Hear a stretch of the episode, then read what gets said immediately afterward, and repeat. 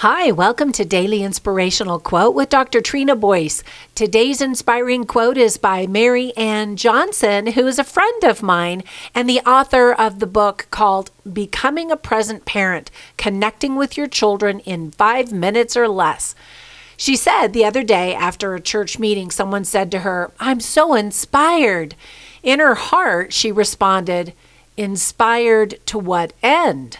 Then she shared today's quote, which is, quote, it isn't enough to be inspired, we must be moved to action, end quote. Mary Ann shared an example about when she was sitting in the city park waiting for her grandkids. This is what she said. In front of me were the basketball courts, and on one was a young boy, maybe nine or ten years old. He was practicing shooting baskets. He would land four to five and then miss about a dozen. He wasn't the least bit discouraged that he was off more than he was on. I overheard a conversation that he had with an adult that was with him. Seems that he wants to play ball on the high school team.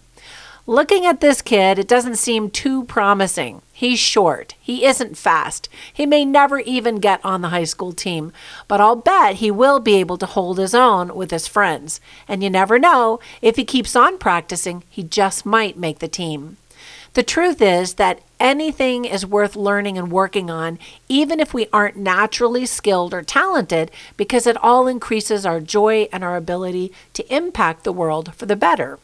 This young boy was inspired by the dream to play on the high school basketball team, but he didn't just sit and dream about it. He took action. So today, let's do the same in our lives. Once again, Mary Ann Johnson reminded us it isn't enough to be inspired, we must be moved to action.